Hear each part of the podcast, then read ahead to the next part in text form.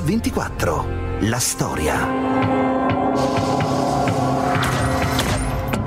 Interrompiamo le trasmissioni per comunicarvi che secondo alcune fonti Michael Jackson, cantante icona della musica pop, sarebbe morto. Gli investigatori della polizia di Los Angeles sono nella casa dove Michael Jackson vive in affitto per le indagini di routine in caso di decesso. Il medico legale della contea di Los Angeles ha dichiarato che Michael Jackson è morto per omicidio e che l'ultima persona ad averlo visto vivo è il suo medico personale. Conrad Murray ha abbandonato, in senso letterale e figurato, Michael Jackson. Conrad assassino! Conrad assassino! Michael! Giustizia per Michael! Giustizia per Michael! Giustizia per Michael! Giustizia per Michael! Il dottor Murray non è un uomo perfetto, è imperfetto come tutti quanti noi.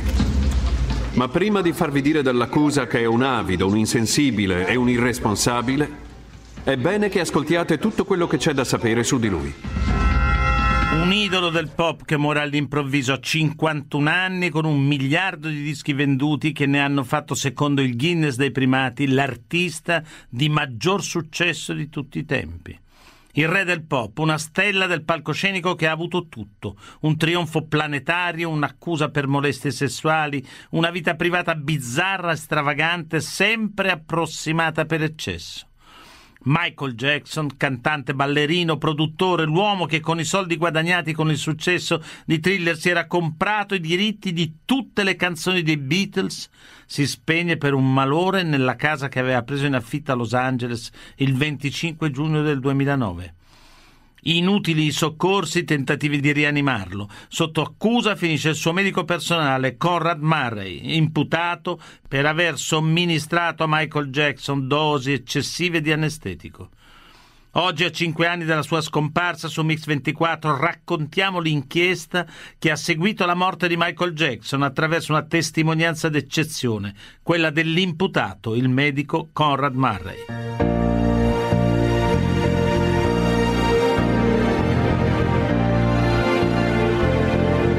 Un processo che ha tenuto con il fiato sospeso l'America e che si è aperto a settembre del 2011 e si è concluso poi con la condanna del dottore a quattro anni per omicidio colposo nel novembre dello stesso anno.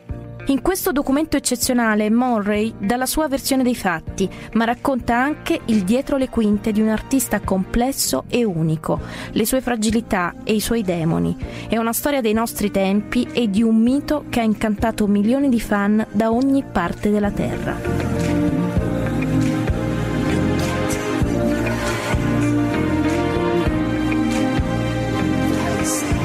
Vi voglio tanto bene. Primavera 2009. Michael Jackson è pronto per il grande rientro in scena. Canterò, canterò i pezzi che i miei fan vogliono ascoltare. Il programma è da record, 50 date, tutte durante l'estate, all'O2 Arena di Londra. This is it è davvero l'ultima. Questa sarà l'ultima, l'ultima chiamata sul palco. Per riuscire ad affrontare un programma così intenso, il cantante chiede aiuto al dottor Conrad Murray. Michael eh, era un essere umano straordinario, l'artista più grande di tutti i tempi. Eravamo amici e io non avrei mai e poi mai potuto tradire la fiducia che aveva in me. Come medico presente sul luogo dell'accaduto, Conrad Murray era legalmente obbligato ad assistere Michael Jackson, facendo appello al suo giudizio di medico per non nuocere alla sua incolumità. Ha lasciato quell'uomo vulnerabile, imbottito di Valium, Midazolam, Lorazepam e Propofol, senza un'adeguata apparecchiatura di monitoraggio e senza i necessari mezzi per la rianimazione. Le azioni di Conrad Murray sono state la causa diretta della morte di Michael Jackson. Siamo convinti che le prove riusciranno a dimostrare che Michael Jackson Voleva dormire per dieci ore ed era frustrato perché non riusciva a farlo, che il suo medico non voleva dargli il Propofol, il farmaco che lui chiedeva, che Michael Jackson ha ingurgitato fino a otto compresse di lorazepam di sua iniziativa e senza dire niente al medico. Che quando il dottor Murray è uscito dalla stanza, Michael Jackson si è autosomministrato una dose. Una dose aggiuntiva di Propofol che lo ha ucciso. Lo ha ucciso all'improvviso e non c'era modo di salvarlo.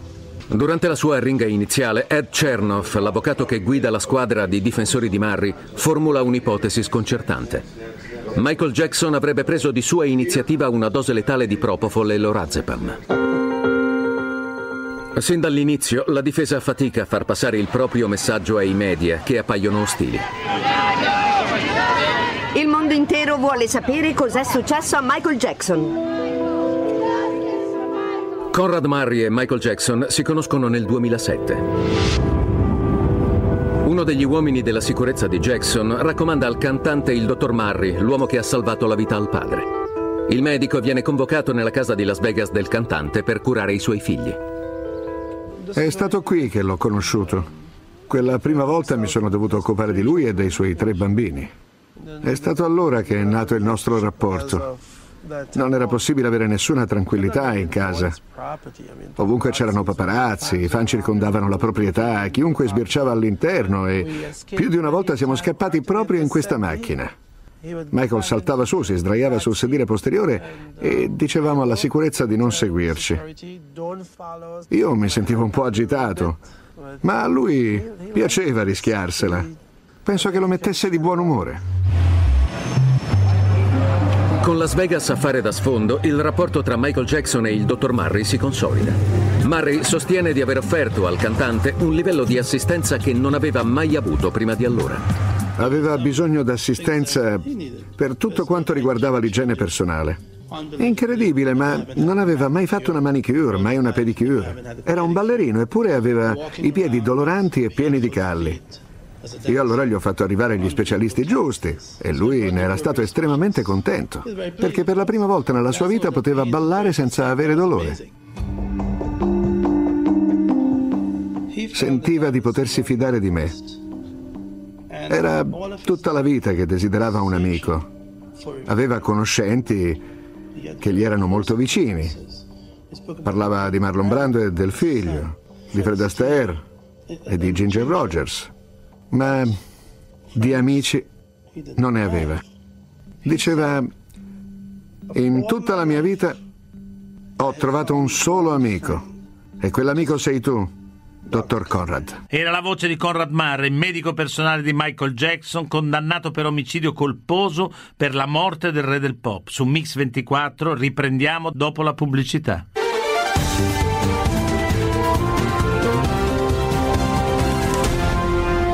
Mix 24, la storia. Bentornati su Mix 24 con la storia di Michael Jackson. Il medico legale della contea di Los Angeles dichiara che Michael Jackson è morto per omicidio. Dall'autopsia risulta che ad ucciderlo è stata un'overdose di un anestetico, il Propofol. Tra gli elementi che depongono contro il dottor Murray, l'uso del Propofol in ambiente domestico è quello più schiacciante. Ma la difesa obietta che i 25 mg di anestetico che il medico sostiene di aver somministrato a Jackson non erano sufficienti a provocarne il decesso. Forse non riesco a comunicare bene con lei, dottoressa. La domanda è questa. Qual è la quantità di Propofol che lei utilizza? Nella mia esperienza di sedazione procedurale non penserei mai di somministrare 25 mg, perché non mi aspetterei di riscontrare alcun effetto sedativo con quel dosaggio. Quindi 25 mg di Propofol sono un dosaggio estremamente basso da somministrare? Per la maggior parte dei pazienti 25 mg sarebbero un dosaggio insufficiente. Quattro mesi prima della sua morte, Michael Jackson insiste con il dottor Murray affinché chiuda le cliniche di Las Vegas e Houston e diventi il suo medico personale. Jackson vuole che il dottore lo aiuti a prepararsi per affrontare lo straordinario impegno del tour This Is It. Alla fine, nell'aprile 2009, Murray accetta di diventare medico di Michael Jackson a tempo pieno. Chiude i suoi studi privati e si trasferisce a Los Angeles. Nella nuova casa di Michael Jackson gli vengono garantiti speciali privilegi. Ero libero Ero padrone di muovermi ovunque volessi all'interno della casa dove vivevamo soltanto io, i bambini e Michael. La sicurezza non aveva il permesso di entrare. Ma nella casa c'è una seconda camera da letto con annessa stanza da bagno dove a nessuno è consentito entrare, tranne che a Michael Jackson. C'era una camera che era soltanto sua. Era una stanza riservata, chiusa a chiave. Non poteva entrare neanche il personale di servizio. Di tanto in tanto i bambini avevano il permesso di andarci, ma sempre in sua compagnia. Quella stanza era proibita. A un certo punto ho dovuto convincerlo a far pulire la stanza dove, dove lui dormiva e dove io lavoravo durante la notte, perché aveva urinato nel letto. C'erano muffa e cattivo odore. Dovevo farla pulire. Chi avrebbe mai pensato che un uomo della sua età ancora urinasse a letto? E questo secondo lei era una conseguenza delle medicine che prendeva o un problema psicologico dell'infanzia? Era un problema psicologico. Le percosse del padre sono solo una parte di quanto aveva sofferto. Il padre gli ha fatto molto male. Un dolore talmente profondo che se fosse emerso l'avrebbe scombussolato. L'ho visto piangere un'infinità di volte. E quando piangeva gli dicevo, non c'è niente di male. Non c'è niente di male. È tutto ok, Michael. Piangi tranquillo. È molto triste conoscere la vita che ha vissuto e quello che ha dovuto sopportare. La sua è stata una vita di grandissima sofferenza, più di quanto un essere umano sia in grado di tollerare. Gennaio 2005. Michael Jackson viene portato in tribunale per molestie su minori. La sua vita cambia radicalmente. Pur essendo assolto, la sua reputazione è in pezzi. Nel 2009 le sue condizioni economiche sono ormai critiche e lui è sempre più isolato. Durante il processo per la sua morte, l'accusa usa le riprese girate durante le prove del tour per dimostrare che il cantante stava recuperando la sua piena forma. Ma il giudice non consente alla difesa di proiettare altre immagini tagliate dal montaggio definitivo del documentario che secondo gli avvocati dimostrerebbero quanto Jackson fosse invece affaticato. Il produttore dello spettacolo, Kenny Ortega, aveva minacciato in più di un'occasione di ritirarsi. Se Michael non avesse fatto quello che lui voleva, non ci sarebbe stato nessuno spettacolo e loro non avrebbero potuto ottenere da Michael quello di cui avevano bisogno. Dal canto suo, Michael però sosteneva che lo stavano mettendo troppo sotto pressione, non voleva essere sfruttato come una macchina, perché si sentiva una macchina. In un'email inviata cinque giorni prima della sua morte, il produttore di This Is It, Kenny Ortega, esprime la sua preoccupazione sulle condizioni precarie di Michael Jackson. Sono preoccupato, perché oggi aveva l'aria debole e affaticata. Era pieno di brividi, tremava, farneticava ed era irrequieto. Gli ho dovuto dare da mangiare e l'ho coperto per fargli passare i brividi. Credo sia questo che vuole. Se non ci fosse nessuno a farlo, andrebbe in frantumi, gli si spezzerebbe il cuore. Ha una paura terribile che tutto finirà. Sembrava un bambino smarrito. Cordialmente, Kenny. Il re del pop, Mr. Michael Jackson. I biglietti dei 50 concerti sono già tutti esauriti. L'email di Ortega ha un effetto immediato. Viene convocata una riunione straordinaria a casa di Jackson, a cui partecipano il cantante, Ortega, il dottor Murray e Randy Phillips, il direttore generale dell'AEG, la società che promuove il tour. In quell'occasione il dottor Murray ha fatto da portavoce a Michael e ci ha garantito che ce l'avrebbe messa tutta, che si sarebbe impegnato e che ce l'avrebbe fatta. Il dottor Murray dichiara che Randy Phillips l'avrebbe messo in guardia sul disastro finanziario cui il cantante avrebbe dovuto far fronte se i concerti di Londra fossero stati annullati. In quell'occasione sono rimasto senza parole.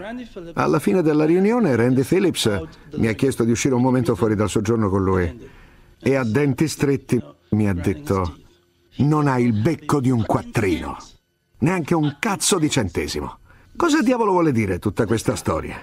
Stammi a sentire, quello lì finirà a vivere sotto i ponti, finirà a fare il barbone. I ghiaccioli del cazzo che succhiano i suoi figli, a che servono?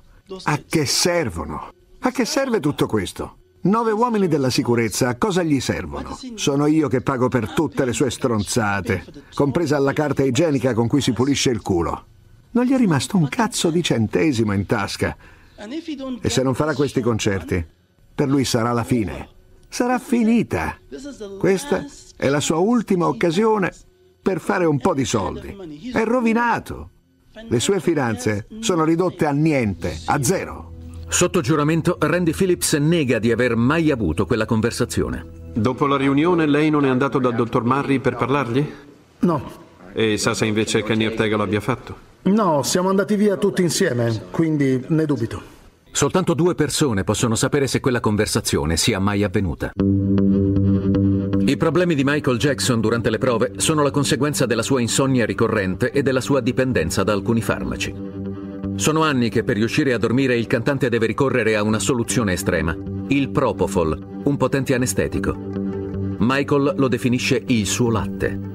E il dottor Murray ammette di avergli somministrato per la prima volta il Propofol poco dopo essere diventato il suo medico personale.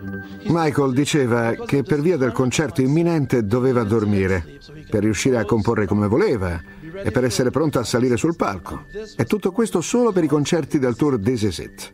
Il dottor Murray ricorda che qualche giorno prima di morire Michael Jackson aveva un bisogno sempre più disperato di dormire. Mi diceva, voglio dormire dalle 15 alle 18 ore. Questo è quello che mi hanno prescritto i medici. Fammi dormire 10 minuti, 20 minuti. E io gli rispondevo, pensi che 10 minuti servirebbero a qualcosa? Non ha senso. Perché 20 minuti dovrebbero fare la differenza? Invece faranno differenza, la faranno. Mi aiuterebbe davvero molto, davvero. Sto componendo, mi trovo in questa fase della produzione.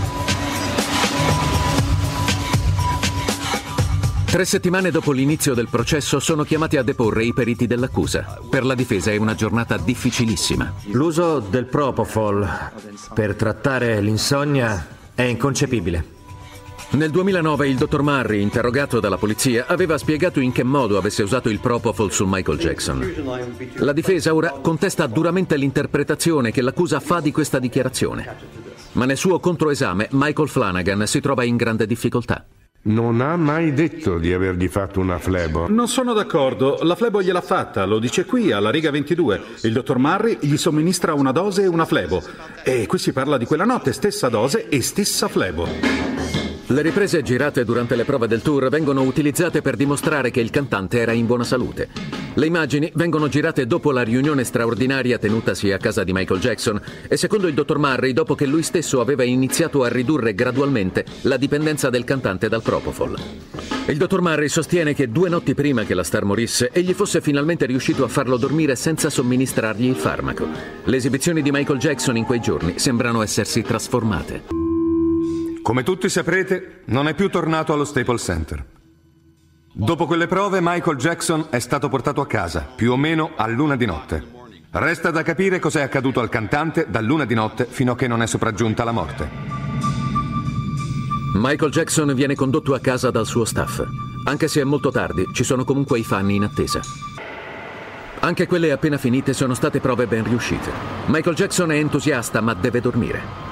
Il dottor Murray sostiene di avergli somministrato del Valium e dell'Orazepam verso le due di notte, rifiutandosi però di dargli il Propofol. Alle tre il medico gli somministra il Midazolam, ma il cantante non ha ancora preso sonno. Passano delle ore. Stiamo ripercorrendo gli ultimi istanti di uno dei cantanti più grandi di tutti i tempi, Michael Jackson. Torniamo dopo la viabilità. Samsung, l'eccellenza tecnologica nella climatizzazione. Vi presenta Strade in diretta. Segnaliamo code sulla tangenziale di Mestre per un incidente che coinvolge mezzi pesanti tra Marcone e il Terraglio in direzione di Venezia. Altre code a tratti per allagamenti sulla 4 Milano-Brescia in direzione Milano tra Ponte Olio e Bergamo e in entrambe le direzioni si rallenta sempre per allagamenti tra Dalmine e Grumello. Tratti allagati anche sull'Autosole tra Milano e San Giuliano. Due chilometri di coda per lavori sulla 30, Caserta Salerno tra Castello San Giorgio e la barriera di mercato San Severino verso Salerno sulla Firenze Pisa Livorno. 4 chilometri di coda per un veicolo fermo tra Ginestra Fiorentina e Scandicci verso Firenze e in carreggiata opposta verso Livorno code per lavori tra la Strasigna e Ginestra Fiorentina. È tutto, torniamo tra mezz'ora.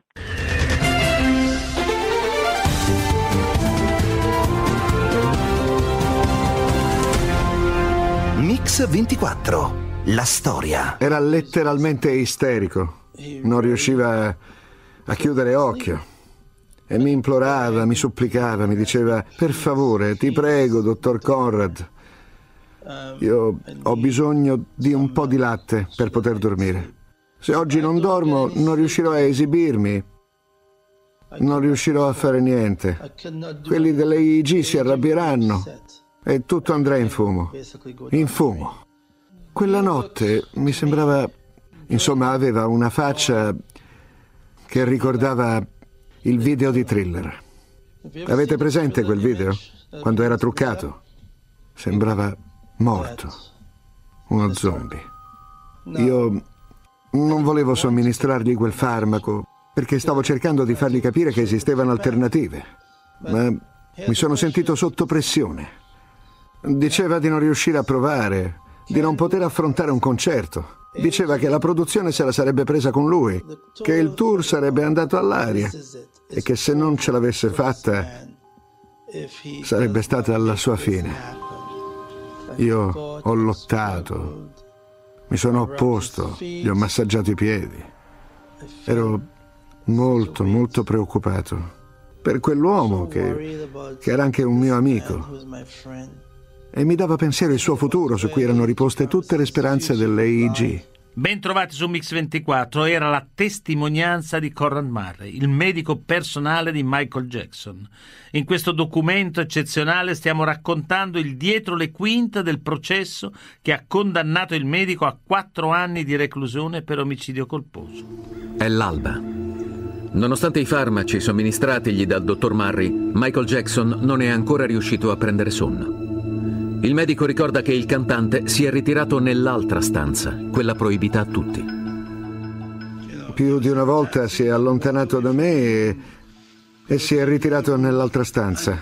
Per me sono stati attimi di sollievo. Sì, di sollievo. Più stava in quella stanza, meno mi dovevo preoccupare del fatto che non riuscivo a farlo dormire. Dopo che mi ha implorato, e supplicato. A quel punto mi sono detto, sai che ti dico? Gli do una dose minima di Propofol. Solo 25 mg somministrati poco a poco per flebo. E magari riesco a farlo dormire. Così forse avrebbero funzionato anche gli altri farmaci, perché aveva già assunto diverse altre medicine. Gli avevo detto anche prima che si arrivasse a quel punto, Michael, con quei farmaci riuscirei a far dormire anche un elefante.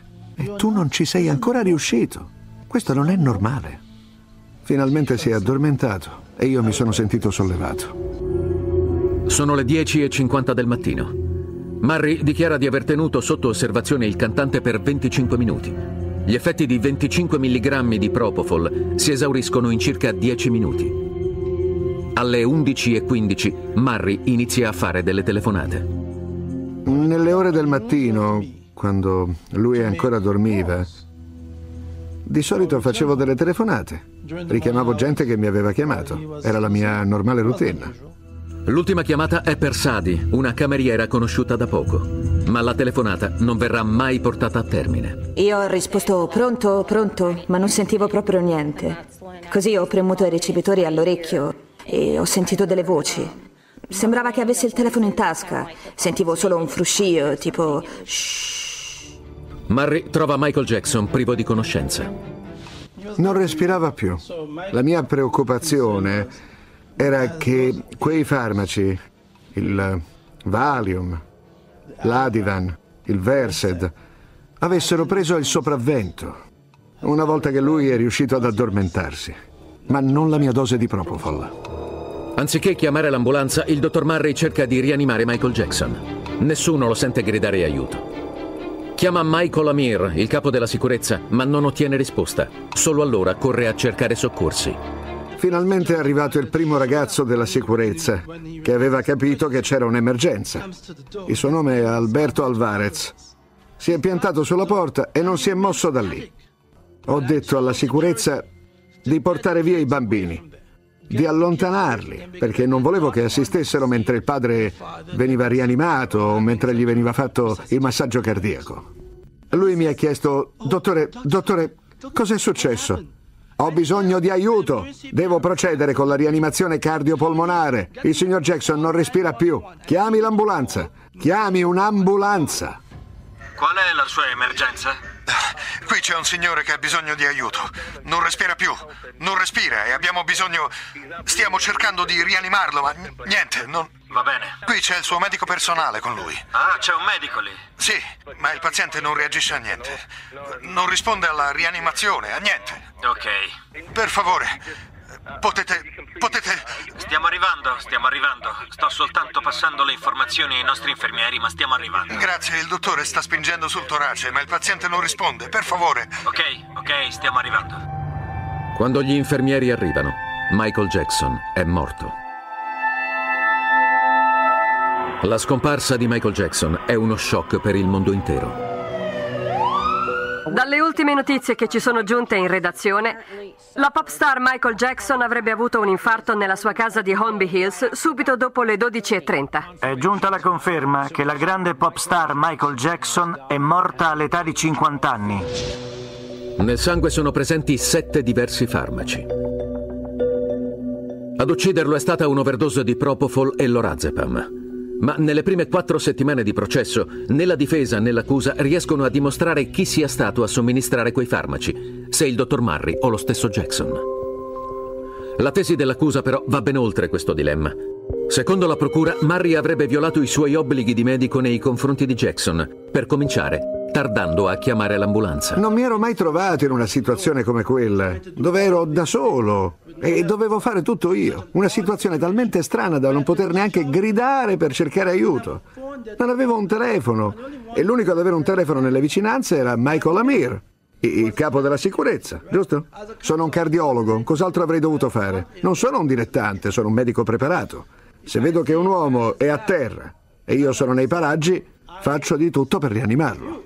Non c'era nessuna ragione di chiamare l'ambulanza, a meno che lui non fosse rimasto privo di conoscenza, giusto? Se ne fosse uscito e si fosse ripreso, lui e io avremmo dovuto fare un discorso serio. Io avrei fatto i miei bagagli e gli avrei detto, sai che c'è? Se farei succedere di nuovo una cosa del genere, quando io sono nei paraggi, me ne vado e sarei uscito di scena. Forse in questo modo... Sarebbe stata la fine, capito? Perché non avrebbe potuto giustificare in alcun modo quel cambiamento improvviso, che era stato provocato dalle sue stesse mani. Io mi ero trasferito a casa sua per occuparmi di un uomo sano, di un uomo che sosteneva di stare bene. Ero lì solo per intervenire quando i bambini si ammalavano o prendevano l'influenza, per aiutarli a scegliere alimenti migliori, a lavarsi le mani per non prendere infezioni. Ma una volta arrivato lì mi sono trovato in trappola. Mentre il processo si avvia alla conclusione, il dottor Schaefer si dimostra il testimone più convincente convocato dall'accusa.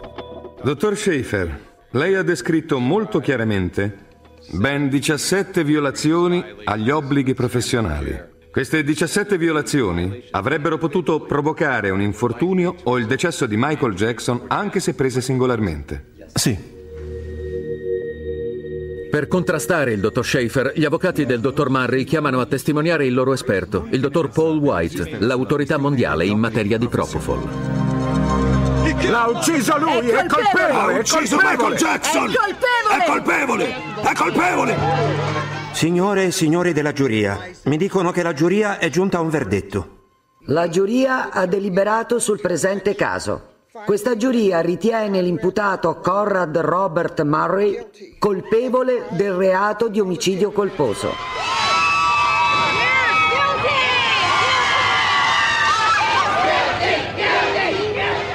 In una successiva udienza, come previsto dalla legge americana, la pena del dottor Conrad Murray viene fissata in quattro anni di reclusione.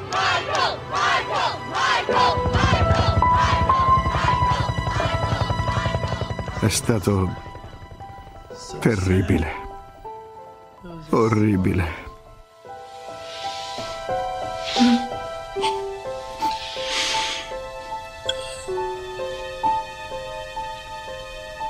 Ho fatto...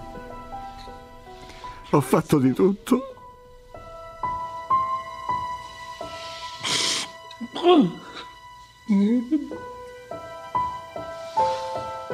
È stato orribile.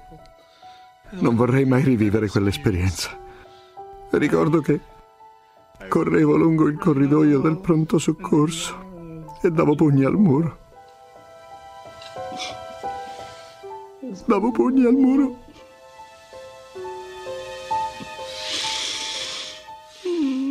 Non volevo perderlo. Io gli volevo bene. Non ho più voglia di parlare. Era lo sfogo di Conrad Murray. Riprendiamo dopo la pubblicità.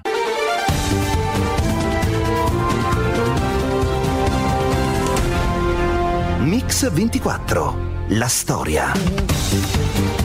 Bentrovati su Mix24, chiudiamo questo speciale su Michael Jackson con un'intervista a Conrad Murray, medico personale del re del pop. Ho conosciuto Michael quando mi ha chiamato per andare a visitare i suoi figli. Dopo quella prima visita mi ha assunto perché mi occupassi anche di lui. Il giorno che lo ha conosciuto, che opinione aveva di lui? Immagino che sapesse già che era una pop star, ma cosa ne pensava di lui? Io non mi ero fatto nessuna idea. Le poche informazioni che avevo non basterebbero a farsi un'opinione di nessuno. Mi avevano chiesto di andare a visitare un personaggio in vista. Solo dopo, in un secondo tempo, ho saputo che si trattava dei figli del signor Jackson e che lui avrebbe voluto incontrarmi personalmente. E con l'andare del tempo, man mano che lo ha conosciuto meglio, nei mesi in cui ha lavorato per lui, che opinione si è fatto? Abbiamo iniziato a essere amici. Il signor Jackson ha voluto coinvolgermi in quelle che erano le sue motivazioni. Ha tentato di farmi accettare i principi, le convinzioni che si era fatto negli anni e che lo avevano portato al successo.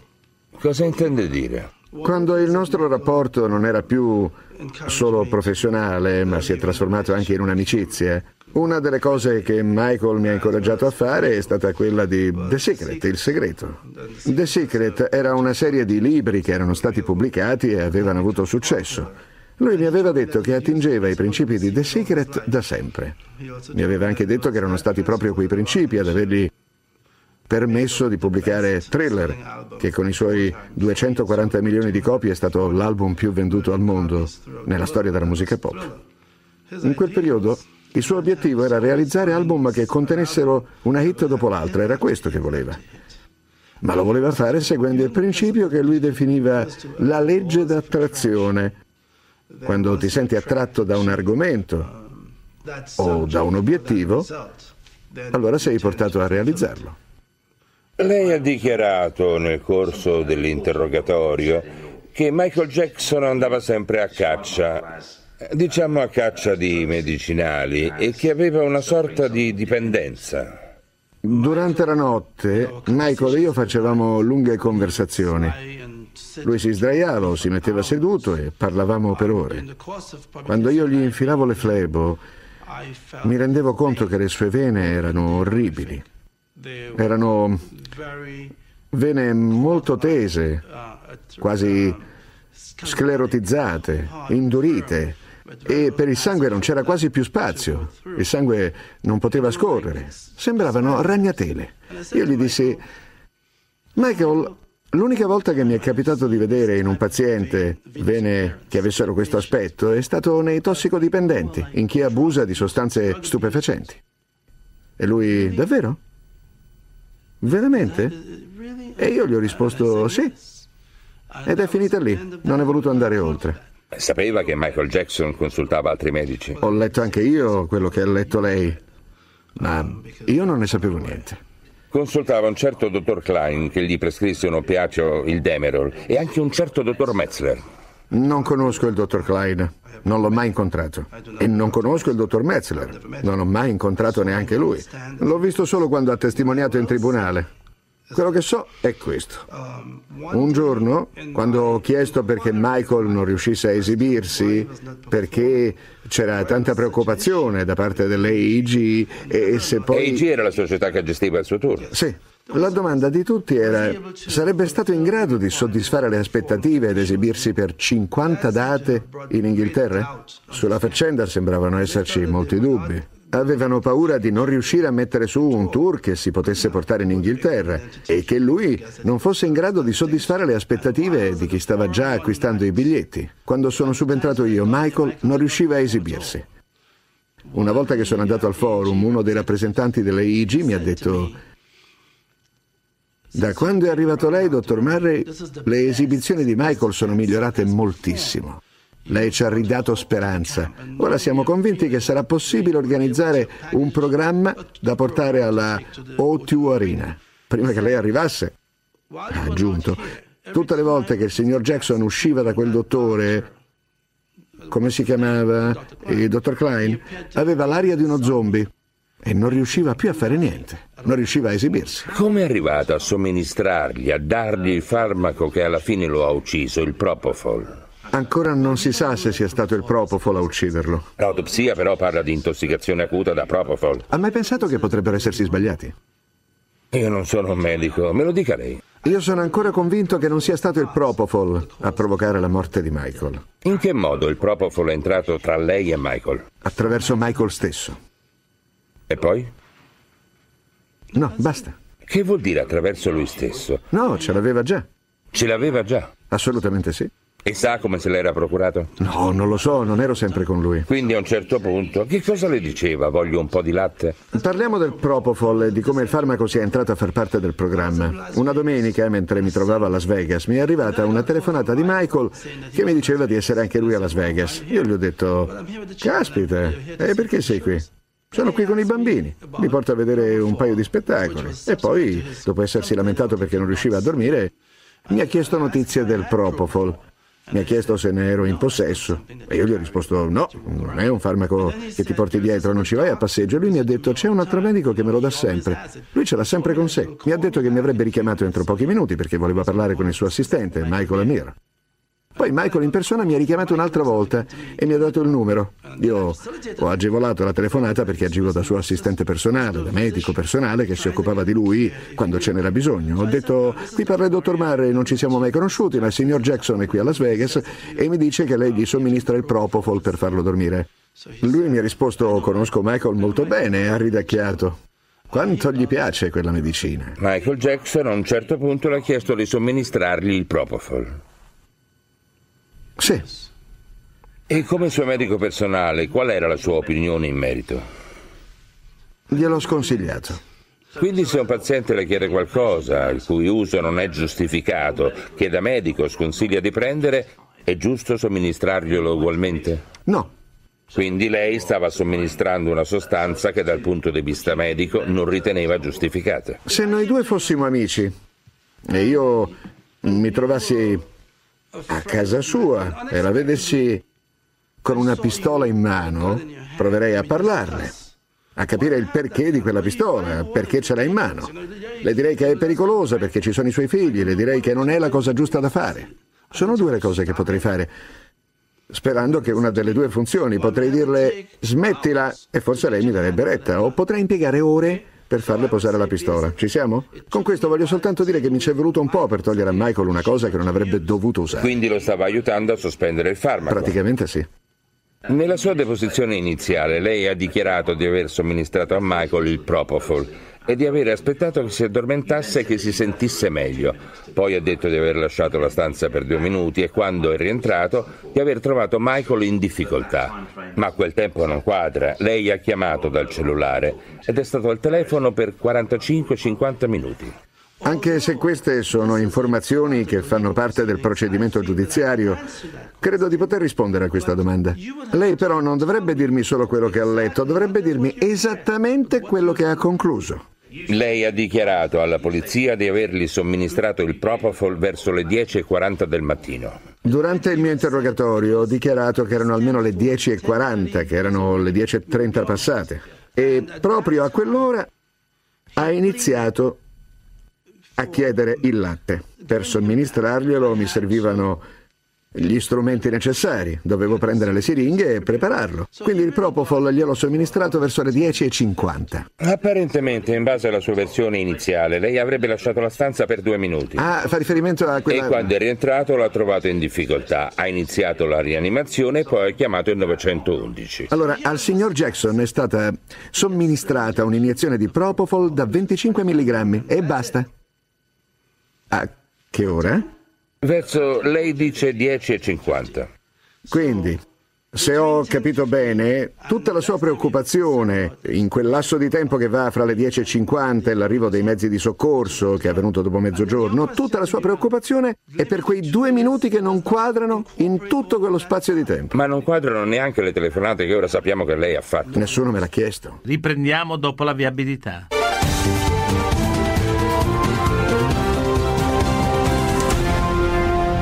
Mix 24. La storia. Le farò una domanda diretta. Per quanto tempo si è assentato dalla stanza? Allora, questo è quello che ho fatto. Verso le 10.50 Michael ha preso la medicina e dopo circa 5 minuti si è addormentato. Io ero seduto lì e come ho dichiarato durante il mio interrogatorio ho aspettato finché non mi è sembrato, diciamo meglio, finché non sono stato sicuro che gli effetti del Propofol fossero passati. E ha lasciato la stanza. Di norma il Propofol si smaltisce in 10 minuti. E io sono rimasto seduto lì per almeno mezz'ora. Si è assentato dalla stanza per più di due minuti? No, io, io ero accanto al letto. Telefonava stando vicino al letto. Sono rimasto seduto accanto al signor Jackson abbastanza a lungo. Lo osservavo, controllavo i segni vitali, controllavo il defibrillatore, mi accertavo che il polso fosse normale e che lui stesse dormendo. Lui dormiva, ma non era caduto nel suo solito sonno profondo perché non russava. Ok? Finalmente ero riuscito a far dormire quell'uomo che non chiudeva occhio da più di nove ore. Poi sono cominciate ad arrivare le telefonate. All'inizio le ho ignorate, poi verso le 11.20, 11.25 ho pensato Qui iniziano ad arrivare le telefonate, io devo richiamare delle persone. Lui ormai era a posto, gli effetti del Propofol erano passati, dato che erano trascorsi più di 20 minuti. Lei non ha mai detto alla polizia delle telefonate? Non me lo hanno mai chiesto. Ma lei era tenuto a dire cos'era successo? I poliziotti non si interrompono mai, non siamo noi a dovergli dire cosa chiederci e cosa non chiederci. Quella domanda non me l'hanno fatta e io non l'ho considerata un elemento importante. E poi cos'è successo? Il signor Jackson era nell'ambiente principale che era suddiviso in cinque camere più piccole. Io mi trovavo nella camera adiacente a quella in cui lui dormiva. Così se si fosse alzato o mi avesse chiamato lo avrei potuto sentire. È da questa stanza che ho fatto le mie telefonate perché non volevo disturbarlo mentre dormiva. Quando avevo più o meno finito, quando avevo terminato l'ultima chiamata che era di poco conto, anziché tornare subito da lui sono andato nell'ambiente più distante, il bagno, perché dovevo urinare. E l'ho fatto. È in questo frangente che ho parlato di due minuti. Sono andato nell'ultimo ambiente perché dovevo andare in bagno e poi sono tornato ma per tutto il tempo in cui sono rimasto nella stanza adiacente a quella del signor Jackson, sentivo di essergli comunque vicino. Ho chiarito il suo punto? Sì, lei ha capito perché viene ritenuto colpevole. A quanto pare lei non ha tenuto nessuna cartella clinica e molti ritengono improprio l'uso del Propofol in casa. Non aveva un assistente preparato. Non c'era modo di poter fare la rianimazione, una superficie rigida su cui poter effettuare le compressioni. Ai paramedici non ha detto niente del Propofol e neanche in ospedale. Sembra proprio una sequela di errori. Vorrei farle una domanda.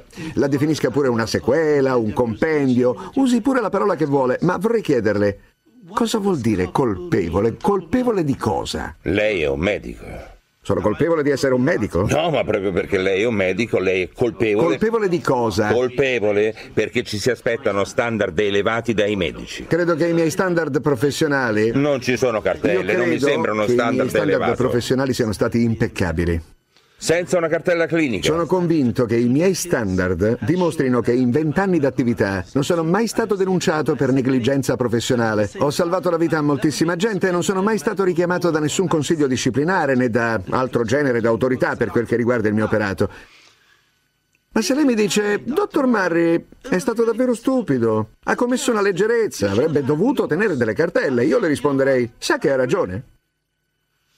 Ma se lei mi dice che sono colpevole perché non tenevo delle cartelle, lei dice che è stata l'assenza di appunti a provocarne la morte? Non dico questo, ma l'assenza di una cartella è una grave mancanza professionale. Io tengo sempre degli appunti. L'ambiente in cui mi trovavo non mi consentiva di farlo. È stato un mio errore? Sicuramente. Ma L'assenza di una cartella non è la causa della sua morte. E sembra quasi che per 150.000 dollari al mese, tanto era la sua parcella mensile, lei facesse tutto quello che Michael Jackson le chiedeva di fare. Più che un medico era il suo spacciatore. Assolutamente no. Non ero quello che lei dice. e di quei 150.000 dirà... dollari a cui ha fatto riferimento, sa una cosa? Non ne ho ancora visto un centesimo. Ma la gente dirà, pur di mettere le mani sul contante, il dottore faceva tutto quello che Michael Jackson gli chiedeva di fare. È normale che tutti facciano congetture. Ma è assolutamente sbagliato arrivare alla conclusione senza elementi obiettivi. È d'accordo sul fatto che sembra esserci stata una grossa incompetenza. Sai che le dico? che lo stesso potrebbe valere per quei medici che scrivono cartelle incomplete. Ma non è stato l'unico problema. No, no, no, diretta me. Lei ha appena parlato del 90% dei medici di tutto il mondo. Ad un giornalista lei ha dichiarato, se dicessi tutta la verità verrei assolto. Perché non lo ha fatto? Non ho mai detto una cosa del genere.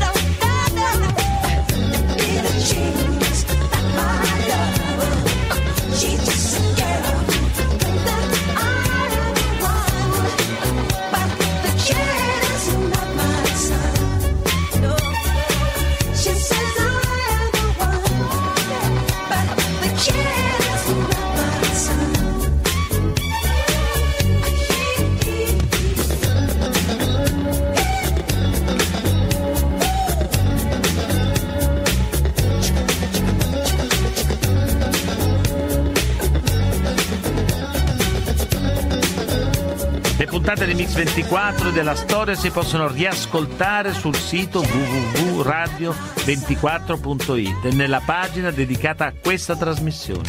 Ringrazio Alessandro Longone, Antonella Migliaccio, Rachele Bonani, il mitico Manuel Guerrini, in redazione Alessandro Chiappini e Valerio Rocchetti in regia. A domani.